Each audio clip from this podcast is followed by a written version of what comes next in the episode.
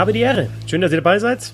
Ich bin Christoph Fetzer. Bissl Hockey geht immer. Und wir sind mittlerweile schon bei der sechsten NHL-Show, weil eben die Conference Finals zu Ende sind und es gleich heute die Polter reingeht in das Stanley Cup Finale. Wir sind heute zu dritt wieder mit dabei. Markus Reinhold et Le Affont. Servus, Markus. Hi, äh, danke für die Einladung. Gerne, gerne. Und Bernd Schwickerath ist auch mit in der Runde. Servus, Bernd. Guten Tag in die Runde. Ich bedanke mich auch für die Einladung. Sehr gerne. Bevor es losgeht, wie immer der Hinweis, ihr könnt bisschen Hockey supporten über die Crowdfunding-Plattform Steady. Entweder auf bisselhockey.de gehen und auf den Button Support klicken oder direkt auf steady.de slash bisselhockey. Markus ist hier nicht nur Teilnehmer, sondern sogar Supporter, also völlig wahnsinnig. Äh, Bernd, von dir erwarte ich, außer dass du hier clevere Beiträge gibst, keinen sonstigen Support. Das ist aber das Beste. Ich, ich stehe auf Aufträge mit den geringsten Erwartungen an mich. Gefällt mir sehr gut. Aber Friedrich und Max sind mit dabei, neu. Vielen Dank an euch beide, dass ihr Bristol Hockey supportet. Ja, NHL Stanley Cup Finale steht. Ähm, Spiel die Tampa Bay Lightning nicht so überraschend gegen die Dallas Stars, vielleicht mehr überraschend. Wie ist es bei dir, Bernd? Also Tampa Bay war ja mein Tipp sogar vor den Playoffs, dass sie das Ding holen. Aber Dallas hätte ich nie im Leben da erwartet im Finale. Ja, bin ich natürlich bei dir und ist, glaube ich, so gut wie jeder andere auch bei dir, außer so ein paar Verrückte aus Dallas selber, die chronisch optimistisch sind. Aber wenn wir ehrlich sind, ich meine, klar, so die Historie ist nicht immer ganz so wichtig, wenn man da trotzdem mal guckt, seit 20 Jahren nicht im Finale gewesen und auch in den vergangenen Jahren jetzt nicht unbedingt ein Team gewesen, wo du sagst, ja, die sind nah dran, die könnten mal wieder. Ähm, ich finde es total überraschend und vor allen Dingen auch die Art und Weise. Ne? So ein 4-1 gegen Vegas im Halbfinale ist echt eine Ansage. Natürlich muss man jetzt auf der anderen Seite sagen, es war jetzt nicht jeder Sieg klar und verdient. Und jetzt selbst im entscheidenden fünften Spiel haben sie ja über weite Strecken zurückgelegen, im letzten Drittel sogar noch 2-0. Aber wie sie sich dann wieder daraus gekämpft haben, also höchsten Respekt. Ich finde auch so krass, dass sie, also ich habe ja vor dem, vor dem Conference-Finale gesagt, ich kann mir nicht vorstellen, dass sie nochmal zwei so Serien gewinnen wie gegen die Avalanche, ja, wo es halt Spiele 5-4, 6-5 äh, und so weiter gab, ne? Und Hattrick, Kiviranta und so weiter. Solche Späße. Aber so haben sie ja gar nicht gewonnen, Markus, ne, diese Spiele, sondern die haben halt jetzt auf einmal im Conference-Finale halt defensiv gut gespielt oder sie hatten halt Anton Hudobin hinten drin, der super gehalten hat oder überragend gehalten hat, muss man wirklich sagen. Ähm, nicht nur die Bier, das Bierglas und die Crawfishes, äh, das Foto kennt ihr hoffentlich, ähm, sondern halt auch super pariert hat und äh, sie haben halt einen Vorteil gehabt jetzt gegen Vegas, sie haben super schnell umgeschaltet und das kennen wir auch aus den letzten Jahren. Ähm, in den Playoffs ist halt wie es so schön immer heißt, North, North South, Nord Süd, schnell runter, wichtiger als ja rumzuzocken. Und das hat Dallas wirklich gut gemacht. Auf jeden Fall. Was, was, was ich an Dallas so ein bisschen interessant finde, ist ja, dass sie, oder, dass sie wirklich einer der interessantesten Mannschaften eigentlich der letzten Jahre sind. Wenn ihr euch erinnert, vor ein paar Jahren waren die mal so ein wahnsinnig interessantes Team, wo es immer hoch herging. Da waren so Dallas-Spieler so das, was du am besten gegucken konntest, weil es immer so viel los war. Dann kam Ken Hitchcock als Trainer, immer mit dem Effekt, dass man natürlich dann defensiv sofort viel besser spielt, aber auch ein bisschen, na, guckt man sich dann nicht mehr ganz so gerne an.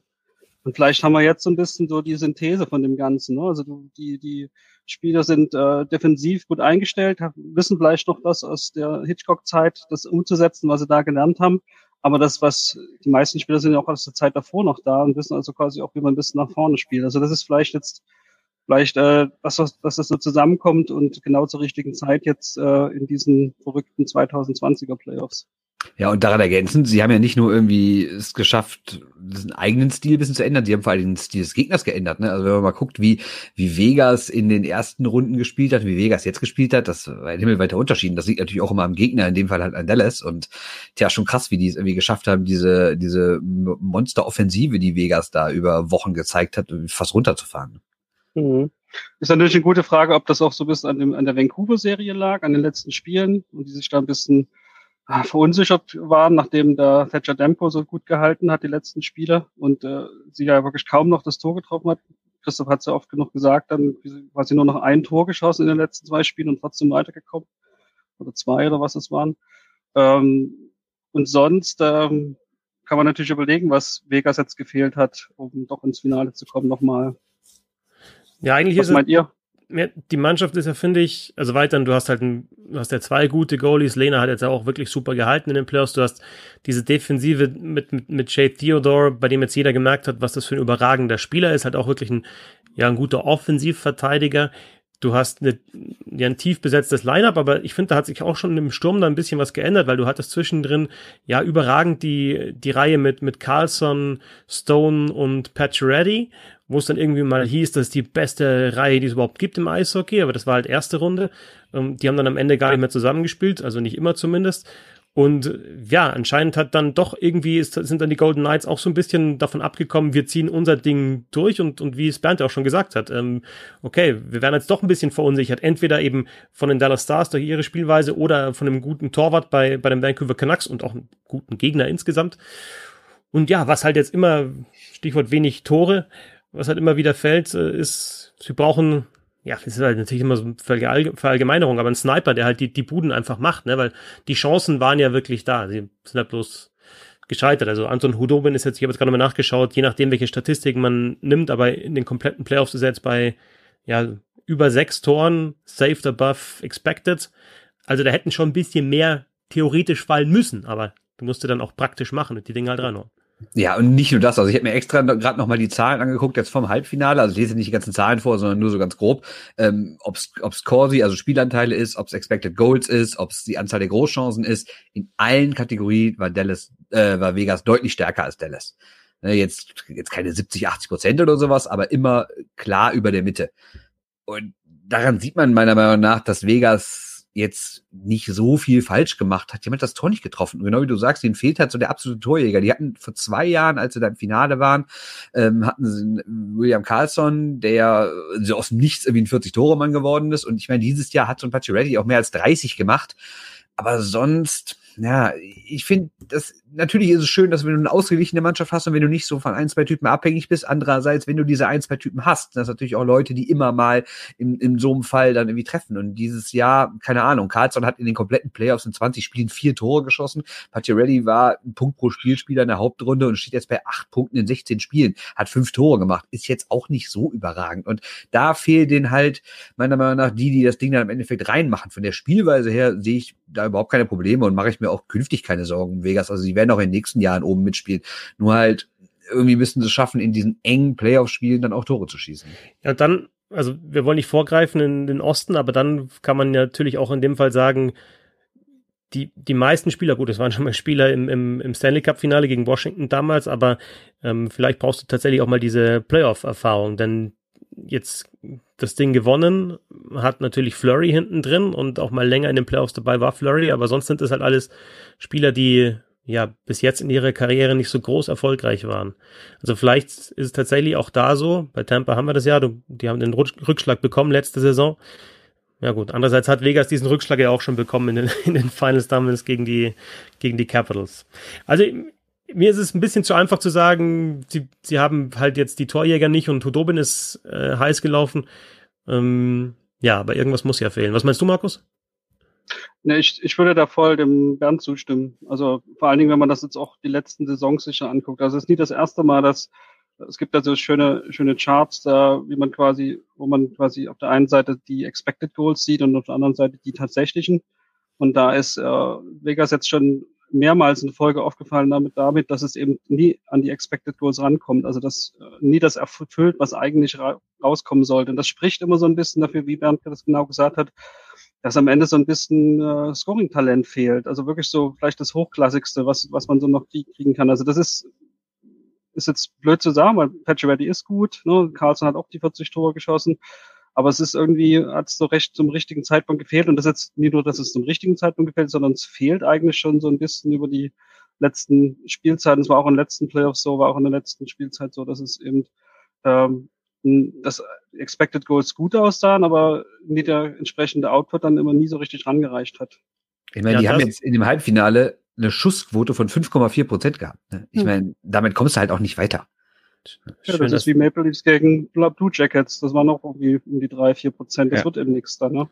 Ja, wichtig, ja. dass Lefort mindestens einmal die Maple Leafs unterbringt, haben wir jetzt geschafft. Und, und Bernd, ihr hört es schon, sagt Halbfinale. Er sagt nicht Conference-Finale, er sagt Halbfinale. Ja, ist, ist, auch ein deutscher, ist ja auch ein deutscher NHL-Podcast. Ja, ja, da muss man Halbfinale Ja, aber es ist doch ein Halbfinale, das ist das schnellste Spiel ja, vom Finale. Halbfinale.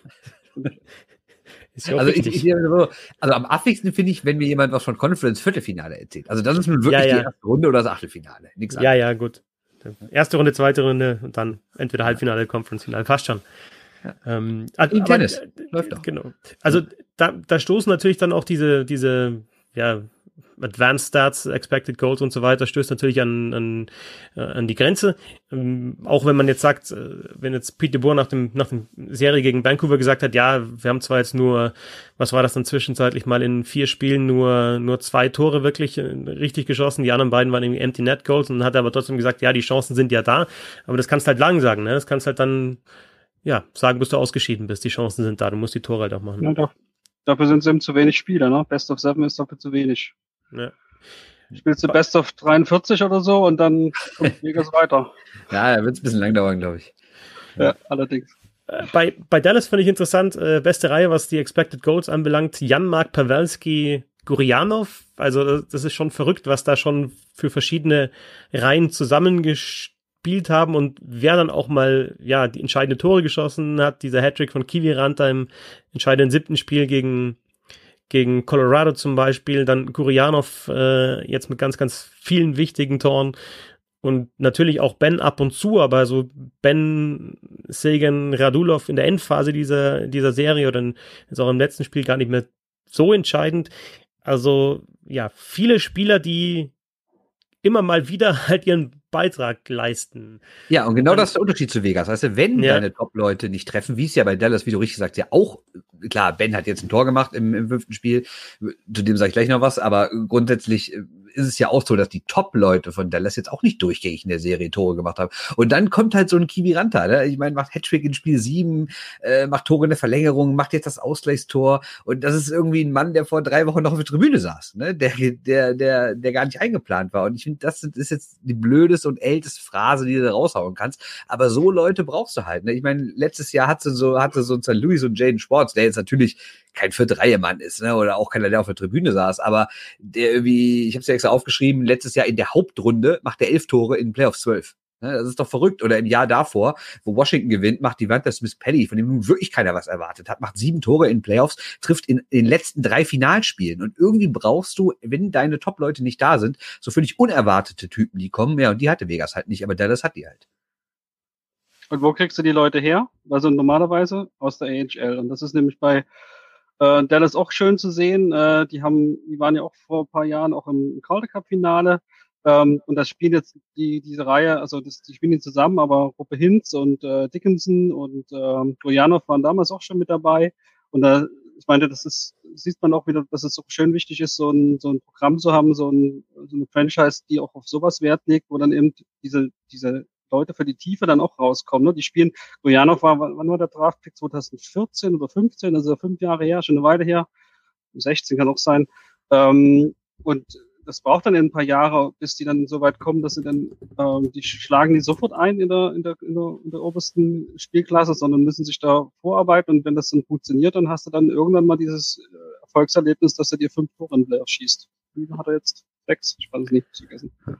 Gorianov das ist natürlich die Verteidigung von Vegas sagen. Toren, ne? Also Gorianov hat neun neun. Tore geschossen. Ja, äh, Nummer ich habe ja so hm? nachgeschaut, Nummer 12 äh, 2015 gepickt. 15. Da muss man natürlich zur Verteidigung von Vegas sagen, die hatten noch nicht die Zeit, sich ein richtiges System aufzubauen mit riesen Farmteam ja. und da ganz vielen Leuten. Ne? Das kommt natürlich bei denen. Das stimmt, ja. ja. Zwei Aspekte noch, die, die ich nochmal nennen möchte, habt ihr auch in den Dailies öfter mal drüber gesprochen. Ähm, zwischenzeitlich gab es mal die Statistik von den 57 Toren, die Dallas äh, in der Bubble geschossen hat, waren nur drei ohne Heißkannen oder Klingberg auf dem Eis. Also die, die beiden Verteidiger, die beiden Skandinavier, Finne und Schwede, wirklich schon äh, einfach richtig gute Verteidiger und zwar nicht nur Offensivverteidiger, sondern zwei, da gab es einmal, habe ich auch dann auf Twitter ähm, nochmal retweetet, äh, eine Situation, wo Heißkannen zwar offensiv war, aber halt dann mit seinem brutalen Skating tatsächlich eine, eine 2 auf 1 Situation dann wieder zu einer 2 auf 2 Situation gemacht hat, weil er einfach mit vier, fünf schnellen Schritten tatsächlich wieder im eigenen Drittel war. Ähm, also das vom Spielerischen her hieß ja auch, also Klingberg hat es ja gesagt, dass sie in der Bubble auch drüber gesprochen haben, dass eben sich die Verteidiger mehr an der Offensive beteiligen sollen und dann halt einfach noch so ja, ähm, Soft Skills oder halt einfach nicht, was du halt jetzt nicht auf dem Eis, was du schon siehst auf dem Eis, aber äh, was du halt in der Kabine machen musst. Also anscheinend hat Rick Bonus diese Mannschaft einfach ganz gut im Griff und das ist jetzt auch nicht so der Trainer, bei dem du denkst, okay, ja, der, der das ist so einer, der super modern, ne? Sondern aber anscheinend hat er das jetzt in, in der Bubble ganz gut hingekriegt, dass ja, äh, dass ja, dass dass die Stars halt durchziehen. Ja, das, ist halt auch so eine Geschichte. Ne? Ich meine, der war 1989, 90, in der Saison war er zum ersten Mal NHL-Trainer, aber seit 2004 nirgendwo mehr Cheftrainer. Also wir reden über mehr als 15 Jahre, in der er irgendwie rumgetingelt ist, unter anderem auch bei Tampa sehr lang, was natürlich jetzt fürs Finale interessant wird, aber auch in Vancouver und sowas. War dann jetzt äh, wie der Assistent von Jim Montgomery, der ja dann wegen der Alkoholprobleme entlassen wurde. Also wegen seines Umgangs damit. Und dann wird auf einmal Rick Bonus so zum Chef, so völlig aus dem Nichts, weil ich keiner mehr mit rechnet, weil dessen Karriere irgendwie, zumindest Cheftrainerkarriere irgendwie vorbei zu sein schien. Ja, auf einmal holt er so ein Team ins Finale. Also das ist auch wieder so eine verrückte Geschichte irgendwie, ne? Was machen wir mit äh, Kodobin? Loben. Also für mich, für mich ja nie so wahnsinnig überraschend. Also es gibt, also überraschend in dem Sinn, es gibt ja jedes, jede Playoffs eigentlich so ein Tor, der so ein bisschen rausragt, ne, der so ein bisschen plötzlich dann auf einmal auftaucht. Letztes Jahr war es Binnington, muss mal gucken, ob der ja. das irgendwie weiterhalten kann. Cam Ward zum Beispiel hat eine ganze Karriere draus gemacht, dass er einmal in den Playoffs richtig gut gespielt hat. Hat natürlich auch einen Stanley Cup gebracht, also eigentlich auch alles richtig gemacht. Ähm, und Kudobin war jetzt ist vielleicht der für, für, für diese Playoffs, aber der hat ja, ist ja eigentlich in den letzten Jahren auch schon mal relativ gut aufgefallen durch als Backup jedenfalls mit sehr guten Leistungen. Also ich habe mir eigentlich immer mal gewünscht, dass ähm, die richtige Mannschaft ihn verpflichtet. Ähm, aber die das, ich finde, also, dass er jetzt natürlich so auftritt, ist super, aber ich finde es jetzt nie so wahnsinnig, dass er so völlig aus nichts kommt. Natürlich, gut, die Belastung ja. ist natürlich groß, aber, aber ich, dass er jetzt ein guter Mann ist, äh, war, war mir schon ein bisschen klar. Nur, dass er natürlich jetzt als, als erster Torhüter hm, ist natürlich was, was Besonderes. Also, dass er gut ist, ist wirklich schon länger klar. Aber ich meine, der Mann ist auch 34 und hat irgendwie vor drei Jahren noch ja. AHL gespielt, ne? So eine halbe Saison, als er in Boston war. Und das ist schon überraschend, finde ich, dass der jetzt sowas von aufdreht, ne? Und ich habe eine ganz interessante Statistik bei The Athletic eben noch äh, gesehen. Der hat in den Playoffs bislang acht Mal in acht verschiedenen Spielen mehr als 30 Schüsse aufs Tor bekommen. Und er hat alle acht gewonnen. Das heißt, wenn's rund geht vor seinem Tor, ist der sowas von im Spiel und immer besser, als wenn wenig passiert, was natürlich fürs Finale gegen Tampa nicht ganz so schlecht ist, wo man davon ja. ausgehen kann, dass Tampa relativ viel Offensive erzeugen wird. Da waren noch ein paar schon dabei mit über 40 Schüssen, ne, die er bekommen ja, genau. hat. Also, und das ist ja. tatsächlich die erste Saison, in der wirklich ein Starter ist in den Playoffs. Ja. Und scheint auch ein, einfach also über das Foto habe ich schon gesprochen, finde ich halt einfach geil, nackter Oberkörper, äh, Bierglas in der Hand und halt diese, diese Fischplatte da. Oder diese, Sieht ein bisschen eine Eckkneipe aus, ne? ja, genau. So ein bisschen Fetchweiß irgendwie hat ja. auch. Oder morgens 4 Uhr auf dem Metal Festival. genau. Und dann, und dann hat er irgendwie drüber gesprochen, hat als Backup keine Probleme, Mitspielern Wasser und Orangen zu bringen. Und dann gab es ja dieses Video, ich weiß nicht, ob ihr das gesehen habt, wo nee. sie Golf gespielt haben, die Dallas Stars, wo sie dann doch mal raus sind aus der Bubble. Und er, also, und, und Blake Como macht halt, macht halt Abschläge und Tudobin lehnt halt so mit beiden Händen in der Hosentasche daneben und legt ihm halt immer wieder die Bälle hin und schaut halt, wie er den Ball da raustrischt und macht nichts anderes, als ihm die Bälle hinzulegen. Also, ja, ich glaube, so einen Typen brauchst du halt dann auch dahin. Teamspieler. Ja. Oh, und vor allem so einen Typen brauchst du, wenn du dann im Finale gegen die Tampa Bay Lightning antrittst, äh, trittst, denn die haben sich durchgesetzt. Äh, hat ein bisschen länger gedauert als äh, im Westen, aber dann doch in Spiel 6 dann ein am Ende. Ja, genau. Ein Spiel länger als im Westen. Ähm, ja, nach 4-1 in der ersten Runde, 4-1 in der zweiten Runde, jetzt 4 zu 2. Also Columbus, dann Boston und jetzt die New York Islanders. Ja, und Markus, ich finde, da hat sich das, das bessere Team natürlich durchgesetzt, ähm, das spielerisch bessere Team, aber die Islanders haben äh, die, die Lightning da durchaus gefordert, haben wir auch dieses eine Spiel in Verlängerung gewonnen. Und sie hatten jetzt in Spiel 6 ja zum Beispiel auch die, die Chance in der Verlängerung. Brock Nelson, äh, als er die Scheibe geklaut hat, alleine zu auf Wasilewski, da halt einfach mit, mit einem Tor nochmal Spiel 7 draus zu machen. Und da wissen wir, da kann alles passieren. Also so klar war die Serie nicht. Nee, überhaupt nicht. Ich, kann, ich konnte das auch überhaupt nie leiden, wenn, als er nach dem ersten Spiel so losging, ah, hier Tampa gewinnt in zwei Spielen und sowas. Also das ist ja sowieso immer sehr, sehr unangenehm, ähm, das, äh, obwohl es ich jetzt nie, durchaus nie unbefriedigend fand, das Spiel, aber ich hätte jetzt nie gesagt, dass, ähm, dass es jetzt äh, deswegen gleich nach so, so wahnsinnig klar ist und so klar ausgeht. Ich hatte mir schon gedacht, dass sie da ein bisschen zurückkommen. Und das ist ja auch passiert. Ähm, ich weiß nicht genau, ob es da wieder ein bisschen die Probleme gibt wie 2015 bei Tampa. Das können wir ja vielleicht auch nochmal jetzt, auch in Hinsicht des Finales. Da waren sie auch, äh, sind sie auch relativ gut durchgezogen und hatten dann am Ende auch große Verletzungsprobleme. Also wenn ihr euch erinnert, da war hm. ähm, Tyler John äh, bester Scorer der Playoffs, konnte dann irgendwie nie mehr schießen, weil seine Hand kaputt war oder sowas. Also hat zwar noch mitgespielt, aber quasi keinen Schuss mehr abgegeben. Und wenn jetzt mit Point wieder sowas passiert, Stamkos immer noch nie dabei ist, also könnte schon sein, dass das so ein bisschen problematisch wird. Also da wird dann auch die, die Tiefe bist du herausgefordert. Also bis dann im letzten Spiel war es ja jetzt auch in der Serie so, dass immer wenn Point mitgespielt hat, hat Tampa gewonnen. Immer wenn er nicht mitgespielt hat, haben sie verloren. Also ähm, könnte schon sein, dass es ein bisschen problematisch ist, aber grundsätzlich hat sich trotzdem noch das bessere Team durchgesetzt. Das ist natürlich richtig.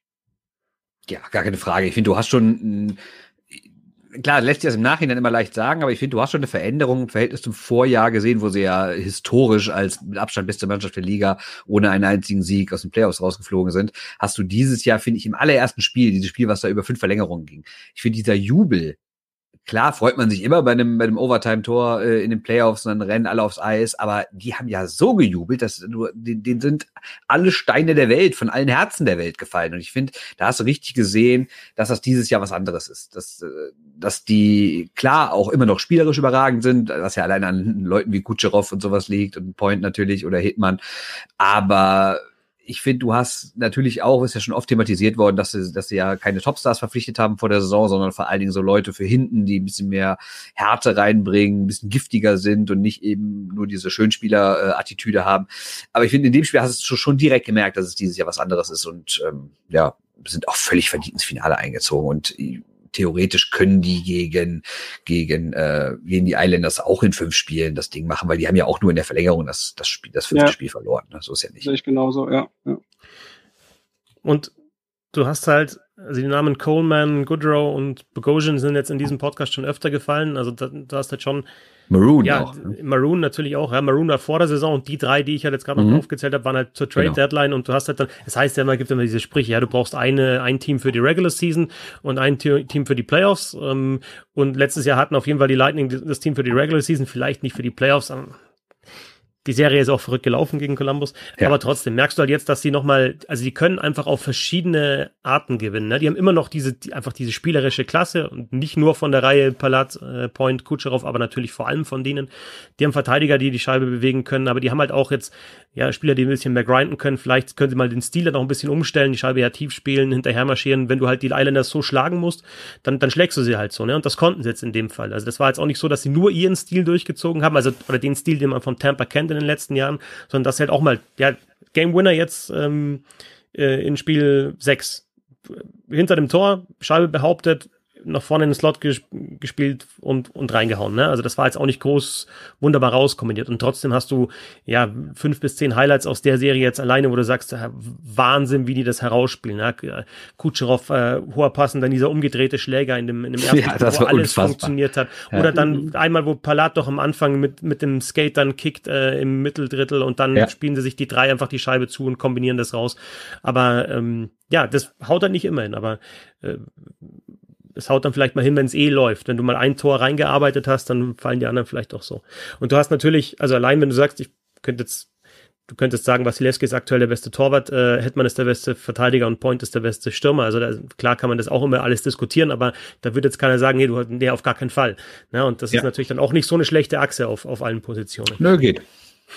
ist ganz okay. Aber auch ein gut, gutes, ähm, gutes äh, Beispiel so ein bisschen. Ich meine, Bernd kann es ja für die Capitals auch ein bisschen bezeugen, dass es wichtig ist, dass du so, wenn du dir ein paar Leute identifiziert hast, die dein Kern sind, dass du bei denen auch bleibst. Ne? Also wenn du von denen überzeugt bist. Ne? Wie gesagt, die waren 2015 im Finale, ist fünf Jahre her schon wieder.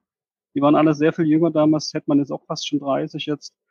Ähm, und das sind noch dieselben Leute dabei zum größten Teil. Ne? Wenn die diese abgegeben haben, sind Leute, die sie zwischendurch schon wieder geholt haben, wie JT Miller oder so. Natürlich ist auch Point dazugekommen, ist natürlich eine wahnsinnige Verstärkung gewesen. Aber es ist äh, wirklich so, ein, ein, Kern ist immer noch derselbe wie damals bei diesem, bei diesem anderen, bei der anderen äh, Stanley Cup Finalteilnahme. Und da ist ja viel zwischendurch gewesen, nie nur das letzte Jahr, wo sie äh, in der ersten Runde rausgefallen sind, zwischendurch ja mal die Playoffs sogar verpasst und so. Also das äh, ist, äh, ja, diese 18 im Halbfinale rausgeflogen sind gegen Washington, wo sie 3-2 in der Serie führen, das Ding eigentlich nach Hause bringen müssen sowas, und dann ja, genau. kein einziges Tor mehr schießen. Das war auch Wahnsinn. Ja, ja genau, genau. Also, also sowas, die Rückschläge, die du mitnehmen musst und äh, die du wahrscheinlich, wo du die richtigen Lehren draus ziehen musst. Also nie und die Lehren manch, oftmals nie die sind, äh, mach alles kaputt und fang ganz neu an oder so, sondern eben äh, versuch die Spieler zu identifizieren, die du auf jeden Fall weiter gebrauchen kannst oder nicht nur gebrauchen, die also dich, dich nach vorne bringen und äh, versuch den Rest äh, äh, zu fixen, zu ganz, ganz zu machen. Ne? Ja. Und wir dürfen ja nicht vergessen, äh, erinnert euch, kurz vor Weihnachten, als Tampa ist ja auch überhaupt nicht gut in die Saison gestartet. Ja. Ne? Dieses, dieses, dieses Playoff aus vergangene Saison hatten die ja, hatte die ja irgendwie nachhaltig erschüttert. Und dann weiß ich noch, dann gab es irgendwann mal so ein Zitat von Maroon, der da neu reinkam und das natürlich als Mann, der gerade mit St. Louis Meister geworden ist und kommt dann in die Kabine und sieht da irgendwie nur Leute, die eine Flappe ziehen. Und dann hat er doch irgendwann mal, ich habe irgendwann mal diesen Satz gelesen, wo er irgendwie laut gesagt hat, fuck last season oder sowas. Nach dem Motto, jetzt denkt doch endlich mal nach vorne, Leute, ne? Guckt nicht Ja. immer nur nach hinten.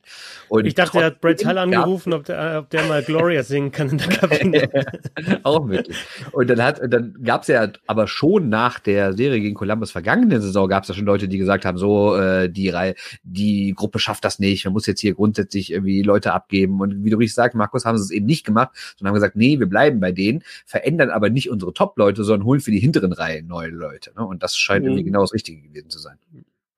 Was machen wir aus der rechten Seite der Verteidigung? Zusammengesetzt aus so, so Resterampe, Shattenkirk, Bogosian, Chen. Also ich bin ja so ein bisschen der Meinung, dass, ähm, also ob man sich dann, ob sie vielleicht doch an der super linken Seite liegt, auch ein bisschen. Ich meine, da spielt nur Sergachev, Hetman und McDonough, das sind jetzt auch sehr gute, mit denen kann man bestimmt gut zusammenspielen. Andererseits sind das natürlich jetzt, ist wieder so ein Punkt, du musst wahrscheinlich für die Leute dann noch in die richtige Umgebung finden. Ne? Also das Bogosian ist, ist vielleicht noch das, äh, das, das größte Wunder, will ich es jetzt so nennen, aber die größte Überraschung, weil der war ja wirklich, ah, ja, ähm, in, in Buffalo wirklich, äh, ich möchte nicht sagen, zu nichts zu gebrauchen, aber Hm. vielleicht war es auch wirklich das Team. Ähm, und in so einer Umgebung, wo natürlich alles ein bisschen weiter oben, alle, alle ein bisschen auf höherem Niveau spielen, dann, dann fällt er eben nicht mehr negativ auf, sondern im Gegenteil sogar positiv. Hat er auch ein Tor geschossen. Ja. Ja, aber also die, die, die also sie, sie ähm, ja, wechseln da auch so ein bisschen. Ne? Also Hetman hat ja lange neben Czernak gespielt, der, der spielt ja auch noch auf der rechten Seite. Das, das ist äh, ja, ein toller Verteidiger, der halt dann auch seine Rolle kennt neben Hetman. Ähm, jetzt, ich schaue jetzt gerade bei, bei ähm, Daily Face-Off in, ins Lineup rein, aber dann war er zwischenzeitlich immer Bogosian neben Hetman, jetzt ist momentan Shattenkirk und ja, alle halt so ähm, ja, haben halt ihre Aufgabe und du hast halt dann vielleicht nicht mehr Shattenkirk ist halt einfach, äh, war es vielleicht noch nie für, für einen Stanley Cup Titel der, der Nummer 1 Verteidiger, aber jetzt spielt er halt dann, äh, ja, vielleicht Ja. dann hinter Sergachev, also in Hetman und Sergachev halt die, die dritte Geige offensiv und das taugt ihm ganz gut und irgendwie ich, als ich mir die Verteidigung nochmal angeschaut habe vor den Playoffs, habe ich mir echt gedacht, wie bringst du eigentlich diese ganzen Spieler unter Salary Cap? Also das ist schon, weil, also was man schon sagen Ja, guck mal, was die alle verdienen. So, Ja, ja, so, ein, so ein Shattenkirk hat doch irgendwie in Ja. New York für vier Millionen unterschrieben und da hieß es doch schon, dass sein Hometown-Discount, weil er irgendwie herkommt. Und jetzt spielt er, glaube ich, für unter zwei. Ne? Und so ein Mhm. Maroon spielt, glaube ich, für 900.000 oder sowas. Ne? Also kann, kann es sein, dass die Zahlen jetzt nicht ins letzte Detail korrekt sind, aber so ungefähr in der Kategorie. Also sind jetzt, die haben jetzt irgendwie keine fünf Millionen Leute dazu geholt. Ne? Ja, aber ähm, wie gesagt, also die haben halt, wenn du die Verteidigung dir anschaust, dann, also es gibt kaum NHL-Teams, bei denen ich mir die Verteidigung anschaue und wirklich jeden Namen kenne, bis siebte, acht, siebte, achte Verteidiger. Und in dem Fall ist es Mhm. halt so, ne? Also die, die sagen dir alle was. Muss jetzt auch nicht unbedingt was heißen, immer, aber ähm, können dann auch keine komplett schlechten sein, ne? Und Nee, das stimmt wohl. und ich schaue jetzt gerade mal, jetzt gerade mal Cap Friendly aufgemacht. Also klar, hätte man knapp 8 Millionen, ist ja jetzt auch dafür, dass er ja bester Verteidiger der Welt, vielleicht bester Eishockeyspieler der Welt ist. Und auch ein Stil, ne? Äh, Ja, er McDonough könnte auch 10, 6,- 11, 12 verdienen. Ne? Ja, genau. McDonough 6,7 Millionen, ähm, Coburn 1,7 und äh, alle anderen sind dann, äh, muss ich jetzt eine Saison zurückgehen, aber ähm, ja, ähm, 4, 3, 2, ne? Halt dann runter. Ähm, So, das Thema Wettbewerbsverzerrung durch fehlende Einkommensteuer machen wir jetzt nie auf. Ähm, aber vielleicht. Ja, ich meine, ein du hast recht. Ne? Also klar, das sind, also wenn, wenn, wenn Stamkos da dieselben Steuern hätte zahlen müssen, hätte der auf jeden Fall zwei, drei Millionen mehr im, im, in der offiziellen Abrechnung stehen. Ne? Ja, gut. Ja, und du würdest halt nicht für das Geld spielen. Also wenn das halt, wenn, wenn das netto, Genau. es kommt immer die Frage, was kommt netto raus, ne? Und dann sind halt, sind halt 8 Millionen brutto. Ähm, das sind Ja, brutto, 13 oder? kann er auf jeden Fall mehr. Ja, genau, ja, genau. Ja, Jetzt, jetzt habt ihr das Fach doch aufgemacht, aber ich wollte eigentlich. Du hast es doch aufgemacht. ja genau. Ja, nein, ich wollte es ja, den- ja zulassen. Nein, Okay. lass mal den Maple Leafs Fan und den Dann- Capitals Fan darüber diskutieren, wie unfair das ist, dass Tampa Bay jetzt im Stanley Cup Finale ist. Völlig Ja, das ist ja das andere Team aus einem anderen Staat ohne Einkommensteuer, wenn ich das richtig gesehen habe. Egal. Ähm, aber ich wollte eigentlich fragen, was, was Das ist sagt denn? geil, ne? Du hast jetzt im Finale Florida gegen Texas, zwei absolute Eishockey-Regionen. Ne? Ja. Aber irgendwie ist es gar kein Thema mehr. Das zeigt ja auch so ein bisschen Entwicklung der Liga. Ne? Und die spielen ja in Edmonton, da merkt man nichts am Eis. Stimmt, das ist, so rum. Eis ist nicht schlecht. okay, ähm, was meint ihr denn Tampa Bay, wenn sie jetzt gewinnen sollten? Wir können ja dann nochmal zu Dallas zurückgehen, ganz kurz. Wer wäre denn Conn Smythe äh, für den MVP der Playoffs? Haben einige Also sagen, ich- oder was habt ihr, habt ihr? Ich sag ganz klar. Jemanden? Also hinten überragend, schießt nur noch Tore. Irgendwie, ich, ich, ich gucke kein Spiel mehr von Temper, wo der kein Tor macht. Und einfach die ganze Präsenz, also ist für mich gerade, wie Fetzi richtig sagt, also klar heißt ja immer McDavid und dann gab es ein paar, die haben gesagt, McKinnon ist vielleicht noch besser oder zumindest gleich gut. Und mittlerweile muss man wirklich sagen, der hat quasi die Rolle eingenommen, die Erik Karl schon vor ein paar Jahren hatte, wo man gesagt hat, endlich kann man mal wieder einen Verteidiger nennen, wenn man über die besten Spieler der Welt diskutiert. Und Hetman ist auf seiner Position definitiv nicht schlechter als Conor McDavid auf seiner. Schöne Statistik. äh, Dimitri Filipovic, äh, auf jeden Fall wert, ihm zu folgen auf Twitter. Sechs Tore im 5 gegen 5 von Victor Hetman in den Playoffs. Vier Gegentore für die Tampa Bay Lightning im 5 gegen 5 mit sagen. Victor ja. Hetman auf dem Eis. Also 6-4 aus, also er schießt 6 und die kompletten Lightning kriegen mit ihm auf dem Eis 4.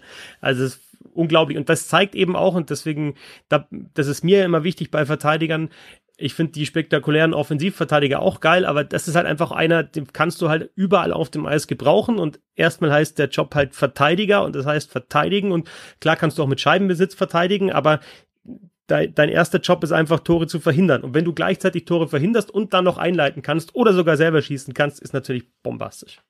Ich habe gerade, wo du gerade die Zahl ansprichst, die wollte ich auch gerade vorlesen, aber dann lese ich eine andere vor. Da sieht man mal den Unterschied zu vergangenem Jahr und zu diesem Jahr. Victor Hetman, 5 gegen 5, wenn er auf dem Eis ist. Vergangene Saison, eigene Tore für Tampa, 0. Diese Saison 22. Klar, es war natürlich auch letztes Jahr viel weniger Spiele, aber 0 finde ich ist trotzdem eine Ansage. Und Gegentore, vergangene Saison 2, die Saison 4. Bei irgendwie dreimal so viel Spielen. Also das ist der Wahnsinn. Also das hätte man euer, wäre euer Ja, kann Also ich, also ich, ich sag immer noch mal ganz kurz, also Torwart ist immer langweilig, aber Wasilewski, ne, weil alle, was weiß ich, über welche Torhüter jetzt schon gesprochen wurde in diesen Playoffs, ne, natürlich Korpisalo in der ersten oder gegen die, die, die, die Maple Leafs oder dann auch noch äh, gegen die Lightning, äh, das Du, Valamov und Greis, Lena, Flurry, Hudobin jetzt und so weiter und so fort. Wasilewski, der zieht halt einfach die kompletten Playoffs durch und ich würde mir gerne, werde wahrscheinlich jetzt irgendwann nochmal mir alle Gegentore von Tampa Bay anschauen. Da sind vielleicht ein, zwei Wackler dabei. Einmal hat er mal mitgespielt gegen, gegen die Islanders, hat die Scheibe Mhm. so ein bisschen blöd verloren und so, so Zeug. Aber wo du denkst, okay, der schießt und den, der rutscht ihm irgendwo durch. Kann ich mich an ganz oder jetzt gerade an gar kein Gegentor erinnern. Und dann hast du halt sowas wie, was halt für mich auch eine wahnsinnige Qualität von, von Goalies ist, ist halt einfach dieses timely Saves, ne, zum richtigen Zeitpunkt einfach da, wie jetzt gegen Brock Nelson in Spiel 6, ne? Das ist halt der Save, wenn er den nicht macht, dann, dann spielen wir halt Spiel 7. Und wie er den macht, ne? Also normalerweise Ja. hätten wir da denken können, Nelson geht irgendwie, kam ja so ein bisschen schräg, geht irgendwie aufs lange Eck und Wasilewski geht mit und dann muss, schiebt er vielleicht durch die Beine, wie es ja oft so ist. Er öffnet ihn quasi, wie es dann immer so heißt. Und der einfach gar nicht, ne? Der ist einfach ganz, ganz sch- stoisch quasi auf den Knien geblieben, hat kaum was gezeigt, ke- also keine Richtung angeboten. Schon krass. Und äh, Braden Point, ne? Aber der, wenn er halt jetzt einfach dann ausfällt in den Finals, was natürlich brutal bitter wäre, aber das ist natürlich auch noch, noch ein Name. Also bei den Lightning fallen mir da schon mehrere ein. Ja. Und weil uns bei den Dallas Stars ja auch mehrere eingefallen sind, ne, zeigt es einmal wieder, du brauchst einfach auch mehrere, die gut spielen, um in so ein Finale reinzukommen. Wa was erwarten wir vom, von dem Stanley Cup Finale? Also für mich ist weiterhin Lightning, die Lightning. Ich hatte vor den Playoffs nicht so ein gutes Gefühl mit dem Tipp, die Lightning holen den Cup, äh, jetzt natürlich logischerweise wieder. Für mich sind sie auch Favorit, aber ich habe, glaube ich, die Dallas Stars jetzt fast in jeder Serie, die sie gespielt haben, unterschätzt. Und äh, Ja. ja, den Fehler darfst du nicht machen, ne? Ja, gut, weiß ja nicht, wenn sie die erste Runde rausfliegen, hast du alles richtig gemacht, ne? Aber ja, ich glaube auch, äh, Tampa wird das Spiel versuchen zu dominieren und so wird es wahrscheinlich auch laufen. Und dann ist die Frage, ob äh, Dallas halt wieder auf ein Team trifft, was irgendwie nicht in der Lage ist, äh, Hudobin zu überwinden.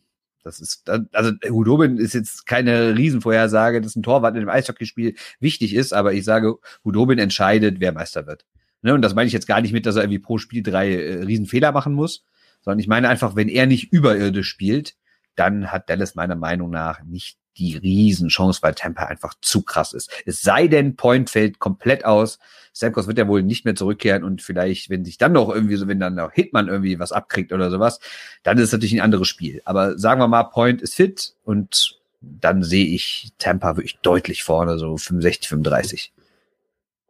Ja, sehe ich auch so. Ich sehe eigentlich auch nur die Verletzungen als äh, großen Wagnisfaktor für Tampa. Also Cervelli war jetzt auch ein bisschen angeschlagen, obwohl er jetzt vorher noch geschossen hat, äh, zum Weiterkommen.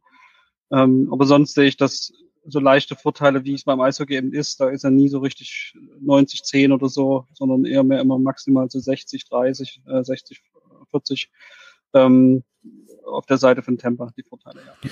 Das finde ich aber schon auch, es ist, es ist ein ganz geiles Finale von, von den, von den, vom Stil her, ne, die beide Mannschaften spielen. Also klar, mhm. die, die Lightning wollen natürlich die Scheibe kontrolliert rausspielen, eher über, über Scheibenbesitz durch die neutrale Zone mit dieser Top-Reihe, die dann auch wirklich kombiniert, vielleicht auch mal tief reingespielt. Äh, die Dallas Stars sind jetzt eine Mannschaft, die vielleicht die Scheibe dann eher schneller rausbewegt und, und, und schnell umschaltet. Was macht, machen die Lightning dagegen? Ja, sind die vielleicht zu aggressiv, lassen sich tatsächlich mal auskontern? Ähm, dann habe ich heute nochmal mit mir auch so ein paar Analysen nochmal angeschaut zum Spiel der Tempe bei Lightning. Müsste mal darauf achten. Das finde ich ganz interessant das heißt immer Net Front Presence ist so wichtig, ne? Aber mhm. muss man schauen, jetzt auch bei dem Tor von Hetman jetzt im letzten Spiel gegen, äh, gegen die Islanders. Es ist oft so, dass die Lightning tatsächlich vor dem Tor komplett freilassen. Also die haben dann vier, fünf Spieler, die außenrum die Scheibe bewegen können und dann stoßt, stößt aber jemand rein in den, in den, in den Slot und da geben sie natürlich dann auch ihre Schüsse ab. Äh, mhm. das heißt für mich, für den Gegner, äh, es ist nicht in erster Linie wichtig, dass du halt dann massige Verteidiger hast, die vielleicht vorm Tor aufräumen können, sondern du brauchst auch Verteidiger, die, die schlittschuhläuferisch gut sind. Die Dallas Stars haben Heißkannen und Klingberg unter anderem. Also da, das, das ist schon sehr, sehr spannend. Beide Teams haben sehr, sehr guten Torwart. Also da würde ich jetzt gar nicht mal den Vorteil unbedingt bei den Dallas Stars sehen. Bei Hudobin, die sind mehr angewiesen wahrscheinlich auf Hudobin. Ähm, ja, und ich bin halt gespannt, ob, ob Dallas halt jetzt nochmal irgendwie einen anderen Stil findet, ne? Weil, also bis zum Halbfinale waren die für mich gar nicht so richtig greifbar. Da haben sie halt jetzt einfach mit, mit defensiver Stärke, schnelles Umschalten, da wirklich halt, das war eindeutig zu erkennen, ne? Haben einfach da die Vegas haben einfach deutlich mehr Konterchancen gehabt oder Rush-Chances und äh, ob sie jetzt nochmal irgendwie was anpassen, damit sie mit, mit Tampa besser mithalten können und was Tampa mit dem eigenen Spiel macht, wie sie halt mit den Konten umgehen, weil die haben auch gezeigt im Halbfinale gegen die New York Islanders, dass sie eben diesen Stil auch mitgehen können, wenn es sein muss. Ja, also das finde ich jetzt krass an Tampa, dass du halt die gar nicht mehr auf so einen Stil festlegen kannst und auch ja. gar nicht irgendwie, finde ich, dass die auch gar nicht mehr so davon abhängig sind, was der Gegner jetzt macht. Stellt er jetzt, wie es immer so schön heißt, einen Bus vors Tor oder sucht er das offene Spiel oder sowas. Irgendwie ist Tampa in der Lage, alles zu machen. Und was mir aufgefallen ist, vielleicht, also ich muss zugeben, ich habe jetzt auch nicht jedes Spiel komplett gesehen. Das heißt, ähm, mir natürlich oft auf diese 10 Minuten Highlight hängen geblieben. Aber was mir da aufgefallen ist, dass Tampa relativ wenig Schlagschüsse macht. Kann das sein, dass die recht viel schlänzen und gerade auch dieses, dieses Tor, was Hetman jetzt vergangene Nacht geschossen hat, war, war wieder so ein Beispiel. Der erste Schuss davon, der ist aufs Tor geschossen worden, nicht um reinzugehen gehen, sondern der ist ganz klar einfach irgendwie das Tor geschossen worden, um den Torwart quasi als Bande zu benutzen. Und genauso hat es ja auch funktioniert. Ne? Du, hast, du schießt den so, dass der Torwart den nicht festhalten kann. Klar kann man den vielleicht besser zur Seite abwehren und nicht direkt den Hitman auf die Kelle präsentieren. Aber das mir ist schon häufiger bei Tampa aufgefallen, dass die dann irgendwie schon so von hinten schießen, jetzt gar nicht immer nur aus dem Slot, aber dann halt auch eher so Präzisionsschüsse abgeben und auf Nachschüsse gehen und gar nicht unbedingt zwingend darauf setzen, dass der erste kracher Schlagschuss direkt im Winkel landet. Kann aber auch irgendwie nur Zufall sein, dass das in den Highlights, die ich gesehen habe, ähm, besonders so war. Ja, aber haben halt auch viele Verteidiger, die, ja, Hetman kann auch hart schießen, ne? Oder alle können, auch. können auch hart schießen, ne? Aber äh, es ist ja oft auch gar nicht so wichtig, dass das Ding hart kommt, sondern einfach, dass es überhaupt mal durchkommt. Äh, und mhm. wenn, wenn es jetzt hart, äh, die Scheibe hart kommt und dann irgendwie im Schienbeinschoner zwei Meter später hängen bleibt vom, vom Verteidiger, ist, äh, vom gegnerischen Stürmer, dann ist auch blöd.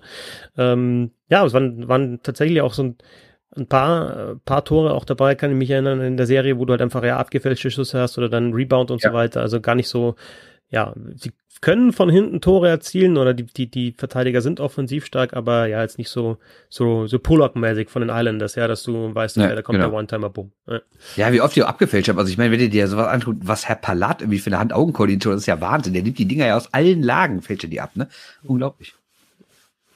Ja, und was vielleicht noch, wo Tampa so, so, so mikromäßig, sondern eher so von oben betrachtet spricht, nur sie haben ja nur Columbus ausgeschaltet, danach Boston und äh, danach New York. Und das waren ja nur wirklich so die, wirklich drei sehr gute defensive Mannschaften. Also das, ja. das, das ist, also den, den kann man jetzt eigentlich nichts mehr vorsetzen und sagen, das wird jetzt noch schlimmer. Also die, die haben das, die haben das geschafft, drei solche Mannschaften zu besiegen. Die alle in höchstens sechs Spielen, beide zweimal in fünf. Also ich glaube nicht, dass sie sich jetzt so wahnsinnige Sorgen machen müssen.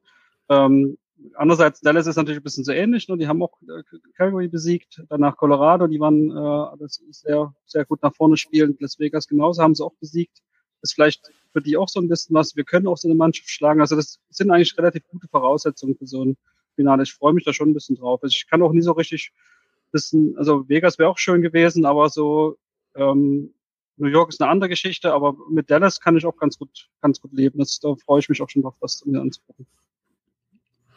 Das Trainerduell haben wir schon angesprochen und der Bernd hat es angesprochen. Ähm, Rick Bonus war fünf Jahre Assistant Coach bei den Tampa Bay Lightning. Äh, John Cooper hat mal gesagt, äh, dass er für ihn auch ein Mentor war, der ihn halt ja doch so ein bisschen eingeführt hat in, in den ganzen NHL-Zirkus. Ja, und dann, dann natürlich auch noch der Hinweis, dass dieses Finale zu sehen gibt in Deutschland auf der Zone. Äh, alle Spiele werden übertragen, live. Äh, ich bin bei Spiel 2, 4 und falls es das gibt, 6 am Mikro. Fantastisch. Bringst du deinen Co-Kommentator noch bei, dass es die Lightning sind und nicht die Lightnings? Schaffe ich. Super. Mir ist noch was anderes aufgefallen zu der Serie, also ja. zum, zum Finale jetzt. Das Bitte. ist ja, ich habe es mir auf meinem super Zettel markiert als Serie der hinteren Runden. Was ich damit sagen will, ist euch mal aufgefallen, wie viele von den Top-Leuten, von den Leistungsträgern nicht in der ersten Runde gedraftet wurden? Das ist total krass. Also, Dallas, klar, Gurianov erste Runde, Heißgarten erste Runde, Radulov erste Runde, okay. Aber Hudobin siebte Runde, Klingberg. Segin Nummer zwei, Entschuldigung. Fällt mir gerade ein. Erstmal, ja, stimmt, genau. Äh, aber den finde ich aktuell nicht gut. Äh, nein, nein, nein. nein. Hudobin, siebte Runde, Klingberg, fünfte Runde, Ben, fünfte Runde, Pawelski, siebte Runde. Also das finde ich schon mal krass. Also klar, Pawelski haben sie jetzt getradet, aber die anderen haben sie alle selber, Hudobin auch nicht, aber Klingberg und Ben haben sie selber gefunden und so spät, so, solche Top-Leute, dein Kapitän und dein Abwehrchef irgendwie in den fünften Runden finden, finde ich schon krass. Und gucken wir auf Tampa, da ist es noch verrückter. Kutscherow zweite Runde, Point dritte Runde, Pallard siebte Runde, Janni Gord gar nicht gedraftet. Also das finde ich verrückt, dass man sagt natürlich immer klar, deine Top-Picks müssen sitzen. Und das ist natürlich auch, wenn du Hetman und Wasilewski siehst oder Stamkos, der jetzt verletzt ist, aber trotzdem natürlich ein Topmann ist, das sind alles Erstrunden-Picks. Aber auch echt, also solche Leistungsträger wie Point in der dritten Runde finden und Palat in der siebten, schon krass. Die Tampa Bay Lightning, die einzige Mannschaft, die, die in den 90ern mit dazugekommen ist, äh, in der Expansion, die jetzt schon dreimal im Finale gestanden hat oder jetzt zum dritten Mal im Finale steht. Äh, Anaheim war ja zweimal im Stanley Cup Finale, sonst hat das keine Mannschaft mehrfach geschafft. Die Lightning jetzt zum dritten Mal. Und Dallas zum ersten Mal, also 99 haben sie den Stanley Cup gewonnen. Das war der erste, den ich tatsächlich auch live gesehen habe. Ähm, blutjung. Und 2000 hm. dann nochmal im Finale, ne, gegen die New Jersey Devils verloren, oder? Bin ich jetzt ja. ganz blöd? Nein, kam dann nochmal ins Finale. Genau. Da hatte ich, äh, da kann ich schon eine kleine Mini-Trivia ansetzen, die ich mir ausgedacht habe. oh Gott. Ich hab. Aber es ist, nichts, nee, es wird, wird, nicht schlimm. Also ich, äh, ich gebe euch kurz eine Chance äh, und dann äh, schreite ich ein. Ich habe mir die Roster angeguckt von den beiden äh, Siegen, also 99 Dallas, 2004 Tampa Bay. Und ähm, es ist mir aufgefallen, es gibt wirklich tatsächlich zwei Spieler sogar, die in beiden Mannschaften dabei waren und bei beiden Mannschaften den Stanley Cup geholt haben. Und What? waren beides Verteidiger.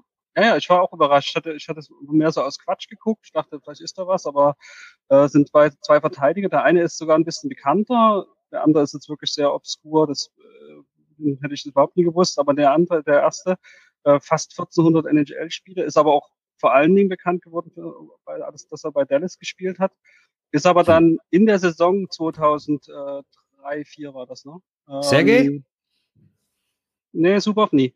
Nee, ähm, sondern, aber einer von den Top 4. Also Dallas hat ja eine Top 4 Subov, äh, Darian Hatcher, also der König der, König der Behinderung, äh, Richard Medvicek äh, war noch die, die, der vierte Mann und also der dritte.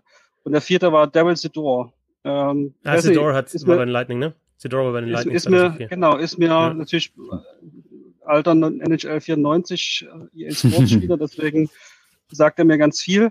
Ähm, ist wirklich in der Saison 2003, 4 zu, äh, zu den Lightning getradet worden von Dallas, äh, hat noch 30 Spiele in der regulären Saison gemacht und, äh, und dann 23 äh, Playoff-Spiele. Also der war mit dabei und der andere ist äh, Brad Lukovic. Äh, hm. Den hätte ich jetzt also, gewusst. den hättest du gewusst. Den habe ich tituliert. Ja, das du den, genau, genau. ja, ja, aber der, so, der und der bei den Name und Nummer. Da, da was gemacht.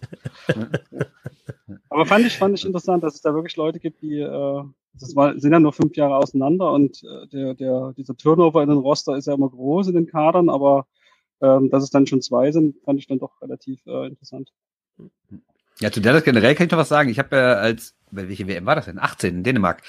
Ähm, bei der WM gibt's ja auch immer die werden ja immer die neuen Leute in die Hall of Fame aufgenommen. Und da war Jere Lechtinen und ja, äh, damals schrieb ich ja gerade mein Buch und bin dann zu ihm hin und habe so mit ihm gequatscht und habe ihn auch nochmal so gefragt, weil ich ja dieses Kapitel geschrieben habe über Eishockey in den südlicheren Staaten und wie das angenommen wurde. Und er hat damals gesagt, dass das total wichtig war, dass Dallas halt was gerissen hat. So, der meinte, am Anfang sind wir da irgendwie aufgelaufen, gerade er als Finne kommt irgendwie nach Dallas, niemand spielt Eishockey und alles, niemand interessiert sich dafür. Und man musste den Leuten wirklich erklären, so das ist die Regel und das ist die Regel und wir wechseln während des Spiels einfach durch das Spiel wird aber nicht gestoppt, sondern es läuft immer weiter und bla bla bla. Und da hat er so erzählt, dass diese, das, dass das Finale und der Titel halt so eine Euphorie da ausgelöst haben, dass man heute sagen könnte, dass Dallas echt mittlerweile so eine Eishockeystadt ist, auch mit diversen Jugendprogrammen, diverse Hallen in der Stadt und ja, da kannst du mal sehen, ne? also so vor irgendwie 30 Jahren, 25 Jahren hätte alle gedacht, nee, Eishockey gehört in den Norden und mittlerweile völlig normal, dass in Dallas eine Eishockey-Kultur herrscht. Ich meine, war ja nicht umsonst, dass die auch hier Freiluftspieler gegen Nashville hatten und das ausverkauft war und da zehntausende Stars-Fans waren. Ne? Also das ist echt schon krass, wie mhm. schnell sich sowas dann entwickeln kann. Klar, liegt natürlich auch immer am Erfolg, wenn die so, weiß ich nicht, wie in den ersten acht, neun, zehn Jahren ihrer Existenz jeweils die Playoffs verpasst hätten und da wäre irgendwie gar nichts gelaufen, wäre es ein bisschen anders äh, vonstatten gegangen, aber so war das halt total wichtig und davon lebt der Verein halt seit heute von dieser Zeit. Aber du hattest ja auch ähm, gleich so Spieler wie natürlich Ed Belfour, äh, Moderno, wir schon ja. angesprochen, du hast Moderno, du hattest Zahl, der damals 99 das entscheidende ja. Tor geschossen hat in der Verlängerung. Ähm, also war natürlich auch schon ja, brutale All-Stars, ne? Also, ja, absolut. All-Time-Legenden. Kam jetzt nicht aus dem Nichts, ne? Ja. ja. Stimmt. Gut, so viel zum aktuellen sportlichen Geschehen. Dann lass uns doch noch kurz über zwei andere Dinge sprechen. Erstmal hat's ja einen Trainerwechsel oder eine Trainerneubbesetzung gegeben bei den Washington Capitals und ja eine Festverpflichtung des Trainers bei den Calgary Flames. Und dann gibt's noch eine andere Geschichte, die für Europa vielleicht ganz interessant sein könnte, wann nämlich die neue Saison startet. Da fangen wir mit den Trainern an. Also die Washington Capitals, äh, Bernd, das ist ja dein Team, äh, nicht mehr Todd Reardon. Besitzer, ja. Ja, genau. Ja. Mitbesitzer. Mitbesitzer ja. ähm, nicht mehr Todd Reardon. Ich glaube, man kann tatsächlich sagen, dass es jetzt einfach verlorene Jahre waren unter ihm seit Barry Trotz. Ähm, und ja. äh, das, das Fenster, weiß ich nicht, ob das jetzt der Nachfolger Peter Laviolette noch ein bisschen offen halten kann, das Fenster, weil dann, ich glaube, du hast es auch auf Twitter ge geschrieben, also du kannst jetzt noch mal ein, zwei Anläufe machen, aber dann musst du halt dann wahrscheinlich in Richtung Rebuild gehen oder, oder zumindest Umbau der Mannschaft. Genau, und deswegen brauchten sie jetzt auch so einen Trainer. Ne? Also sie brauchten auf jeden Fall einen Wechsel auf der Trainerposition und das nicht nur personell, sondern auch so von der Ausrichtung her. Ne?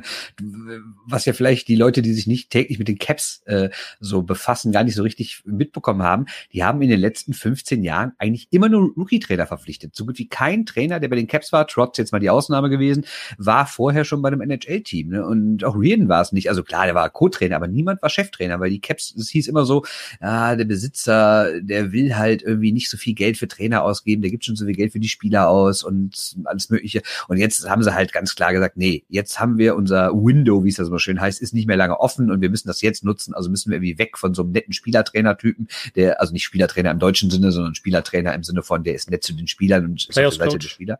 Genau, Players Coach, wenn man das Wort wirklich übersetzt, dann als, als Spielertrainer, äh, hin so eher so zum erfahrenen Mann, der durchgreift. Also jetzt auch kein Sheriff-Typ, der da irgendwie weiß ich, den Mülleimer durch die Kabine tritt, aber schon Deswegen einer. nicht Mike Babcock, sondern neben Peter Lavin. genau, aber schon einer, der halt echt Renommee hat, der schon was gerissen hat. Ich meine, Laviolette war schon Meister, war schon im Finale und sowas in den letzten 15 Jahren und ist, glaube ich, auch genau der Mann, den du jetzt dahin holen musst und nicht mehr so ein Rookie. Du musst jetzt diese zwei Jahre, in denen Ovechkin, Oshi, Karls, äh, Carlsen, Backstrom und so noch gut sind, die musst du auf jeden Fall jetzt nutzen und sein Vertrag geht drei Jahre und dann mal sehen, so im dritten Jahr könnte es schon bergab gehen und dann müssen sie auch irgendwann, finde ich, neu aufbauen. Aber trotzdem gute Entscheidung, dass sie endlich mal ein bisschen Geld in die Hand nehmen. Der soll ja ein paar Millionen verdienen, wie man so hört und sie mal auf einen setzen, der da auch schon mal mit ein paar Erfolgen hinkommt und nicht erst da seine Erfolge feiern soll. Aber doch eigentlich komisch, dass sie genau mit dem einen der Erfahrung hatte, mit Barry Trotz, ja den Standing Cup gewonnen haben und dann doch wieder auf Todd Reardon gekommen sind und äh, ja, sich gedacht haben, okay, jetzt machen wir doch wieder einen Assistenten halt zum Chef und,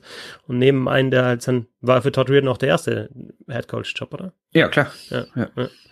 Ja, ja war, ein bisschen knau war ein bisschen knausrig da, ne? Das äh, kann man nie anders sagen. Hätten ja trotz auch behalten können, wollten sie nicht. Ja, aber das kann Wollten ich auch verstehen, weil das, was ja. man so liest, dann heißt ja, dass Trotz einen fünf Jahresverträge haben wollte. Genau, und ganz ehrlich, okay. die Summe war nicht das Problem, sondern die, die Laufzeit. Ja, also die fünf Dinge, ne? Jahre, ich weiß es nicht, ehrlich gesagt. Also Vor allen Dingen, wenn die Mannschaft ihn sowieso schon nicht so wahnsinnig gemocht hat. Ja. Eben, das hörte man ja auch schon. Man darf ja auch nicht vergessen, dass im Laufe der Saison, in der Caps dann Meister wurden, war ja auch eine Krise, ne? Also es war ja eigentlich eine ausgemachte Sache. So, wir scheiden bald aus und dann ja. schmeißen wir den raus. Aber wir sind aber eben nicht ausgeschieden und Meister geworden, ne? Ja, und dann hat Trotz kann man nachträglich immer sagen, war, ja. ja. Also ich fand's, ich find's immer noch okay, Trotz nicht weiter zu verlängern äh, für, auf fünf Jahre. Trotzdem gebe ich dir recht, Reardon zu verpflichten war halt dann der Fehler. Mhm. Aber Laviolette wird, also das, der hat ja an vielen Stellen gezeigt, dass er relativ schnell, relativ äh, viele Sachen äh, erreichen kann. Also da finde ich, das ist, ist ist in der Hinsicht auch eine bessere Wahl als Babcock. Der braucht noch ein bisschen länger, ja. habe ich den Eindruck, um was zu tun. Ganz abgesehen davon, dass ich mir das jetzt erspare, dass bei jedem Sieg der Capitals gegen die Leafs dann irgendwelche äh, nachträglich angepassten Narrative losgehen. Das ist, äh, das jetzt äh, siehst du mal wieder und so ungefähr.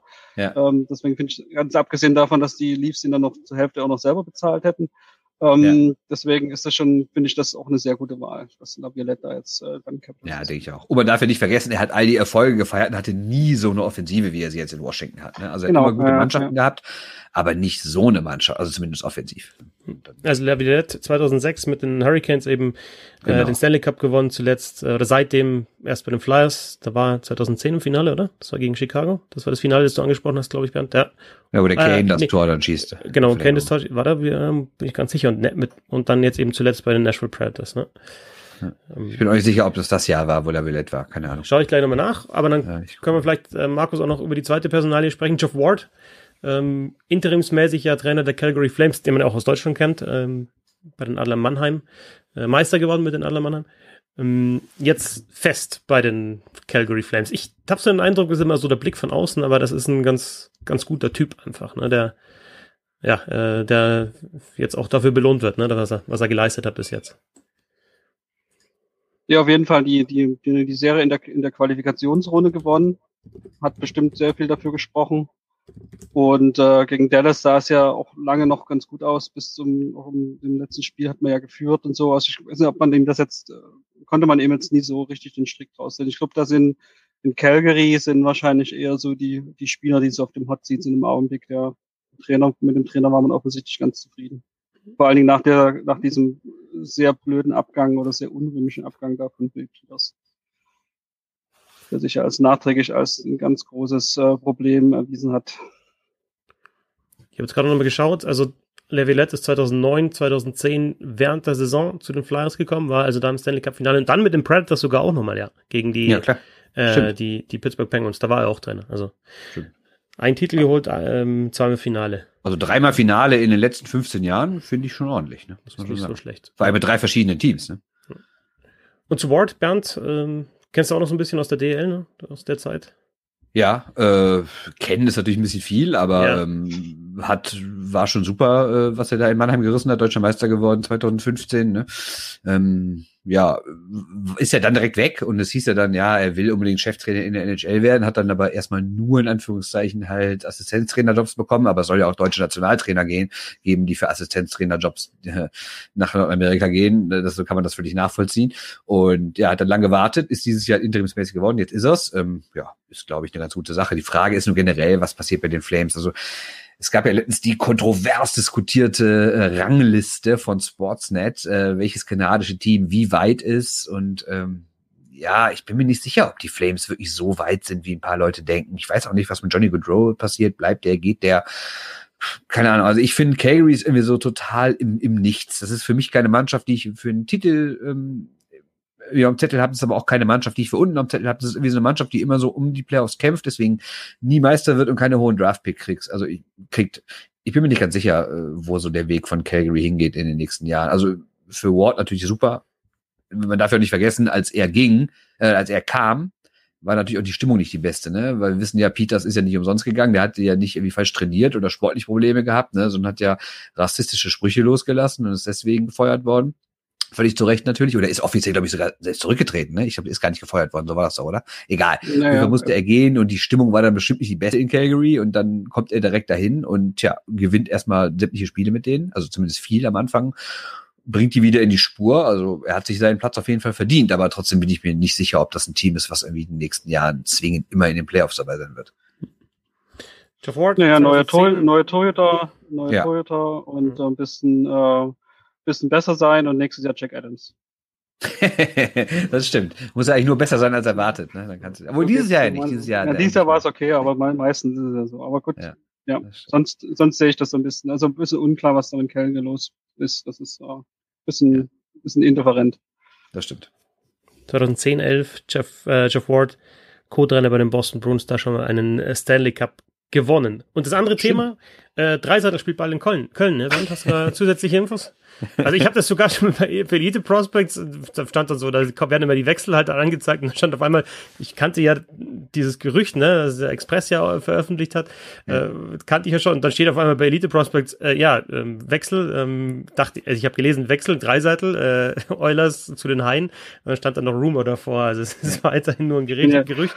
Aber das, das Ding bin ist natürlich... Ich bin ein bisschen enttäuscht, dass die bin ein bisschen enttäuscht, dass Elite Prospects da vom Express abschreibt, aber mehr, ich glaube, eine andere Grundlage gibt es dafür echt. Aber die haben ja also, auch die, die Quelle auch genannt offiziell. sogar, ne? Also haben sie sogar Express. Ja, ja, genau, stand ja mit dabei, hab's gesehen, ja. Ja. ja gut, sind wir mal ehrlich, ganz so unrealistisch nee, nee, stimmt, nicht, ne? Weil, weil, weil ich meine, die DL, äh, Quatsch, die NHL wird offiziell heißt ja noch, es gab ja jetzt ein Bill Daly Interview in der Eishockey News, da hieß es ja noch, äh, sie planen noch im 1. Dezember, aber ich glaube nicht, dass das stattfindet, weil ja.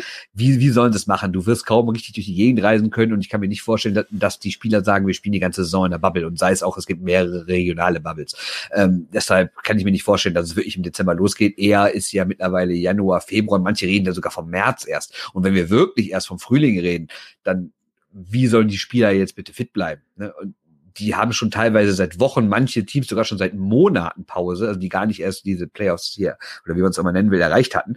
Und dann muss ja irgendwie was zur Übergangsphase kommen. Und wenn du dann noch siehst, dass die AHL vermutlich nicht pünktlich startet und vielleicht sogar gar nicht startet will, die ja noch mehr auf Ticketeinnahmen angewiesen ist, dass manche College-Ligen oder vielleicht sogar Junioren-Ligen gar nicht wissen, ob sie spielen sollen, was sollen die ganzen Vereine zumindest mit ihren jungen Leuten machen? Das haben wir schon weit mehr als 100 jetzt bei europäischen Clubs unterschrieben, ja auch ein paar in der DEL, zum Beispiel so ein Seider bleibt ja so ein Bock, geht nach Krefeld, so ein Gawanke in Berlin, Stütze Petaka Reiche werden wohl auch nicht rübergehen, Kahun trainiert in München. Ich meine, warum soll dann drei Seiten nicht auch in Köln spielen? Ne? Ja, durchaus, durchaus im Bereich des Möglichen, ja.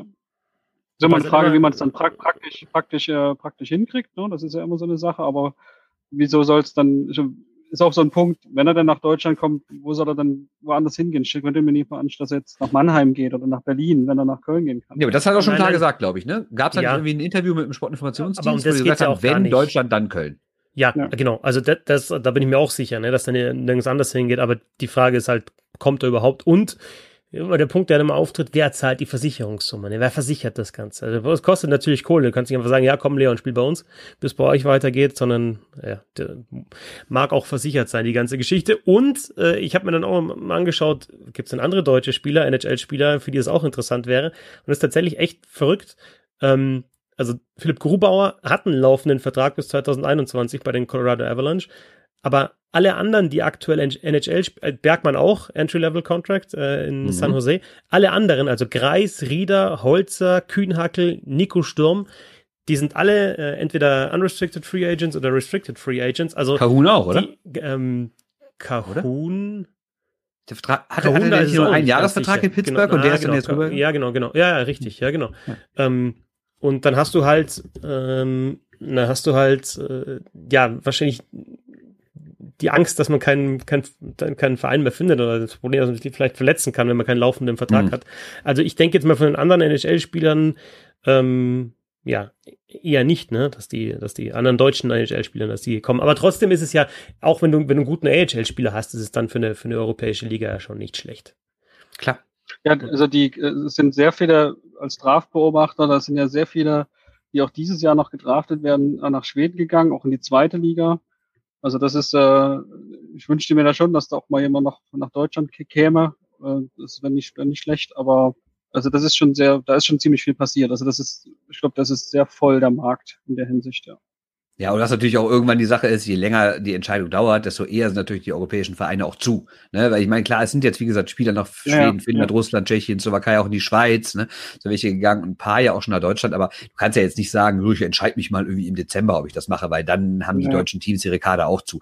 Nochmal zu dem Punkt Versicherung, ja, das ist ein Problem, die ist nicht billig. Ich glaube aber, dass man für so einen Mann wie Dreiseitel, der so eine Nummer ist und so ein Star ist, für den würde sich doch bestimmt noch irgendein Sponsor finden, der sagt, ja komm, dann übernehme ich mal hier die jetzt fiktive Zahl 30 30.000 Euro oder was und zahl das mal. Ne? Anderes Problem ist natürlich, wo wir jetzt gar nicht gesprochen haben, wer sagt denn, dass die DEL überhaupt äh, startet? Ne? Weil ja, das war genau der Punkt. Ja? Genau, weil die Entscheidung, die jetzt äh, die Woche gefallen ist, dazwischen in der Bund-Länder-Geschichte oder, oder vielmehr haben die Länder ja gesagt, ne, dürfen wieder Zuschauer zu Sportveranstaltungen, aber maximal 20 Prozent.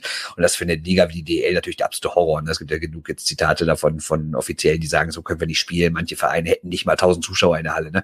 Und ja, das spricht natürlich arg dagegen, dass hier noch großartige NHL-Spieler verpflichtet werden. Das ist aber vielleicht eine Geschichte für zum Beispiel so ein Roundtable, den wir mal wieder machen ja, könnten. Wert, ne? Also ich muss ganz ehrlich sagen, diese Woche ist er an mir gescheitert. Also da könnten wir solche Themen dann auch mal wieder besprechen. Wie schaut es eigentlich im deutschen Eishockey aus? Das hier ist die NHL-Show und die ist jetzt leider, leider, leider vorbei. Aber ich glaube, wir haben über die, ja, über die Halbfinals, ne, Bernd? Sehr ähm, wichtig. Äh, ausführlich gesprochen, eine kleine Prognose. Und dann gibt's jetzt auch äh, auf jeden Fall nach den Spielen 2, 4, 6 äh, in der Nacht gleich nochmal ein, ein Daily und vielleicht auch nach den anderen Spielen, vielleicht auch mal nicht nur ich, sondern mit mehreren. Denn gerade im Finale, da wird ja dann schon ausführlich geschaut. Ähm, vielen Dank an Bernd Schwickerath, den ihr auf Twitter findet unter b-schwickerath. Danke dir, Bernd. Ich bedanke mich. Und vielen Dank an Le Affond, an Markus Reinhold auf Twitter, at le-affond. Danke dir, Markus. Danke gleichfalls. Ich bin Christoph Fetzer, Fetzi6 auf Twitter, auch Bissl Hockey gibt es auf Twitter, Instagram, Facebook. Folgt uns und ja, wenn ihr supporten wollt, dann tut das auch gerne. Ansonsten viel Spaß mit den Stanley Cup Final, mit dem, dem Stanley Cup Final, so heißt es ja, ne? Auch auf der Zone zu sehen. Und danke fürs Zuhören. Bis zum nächsten Mal. Tschö.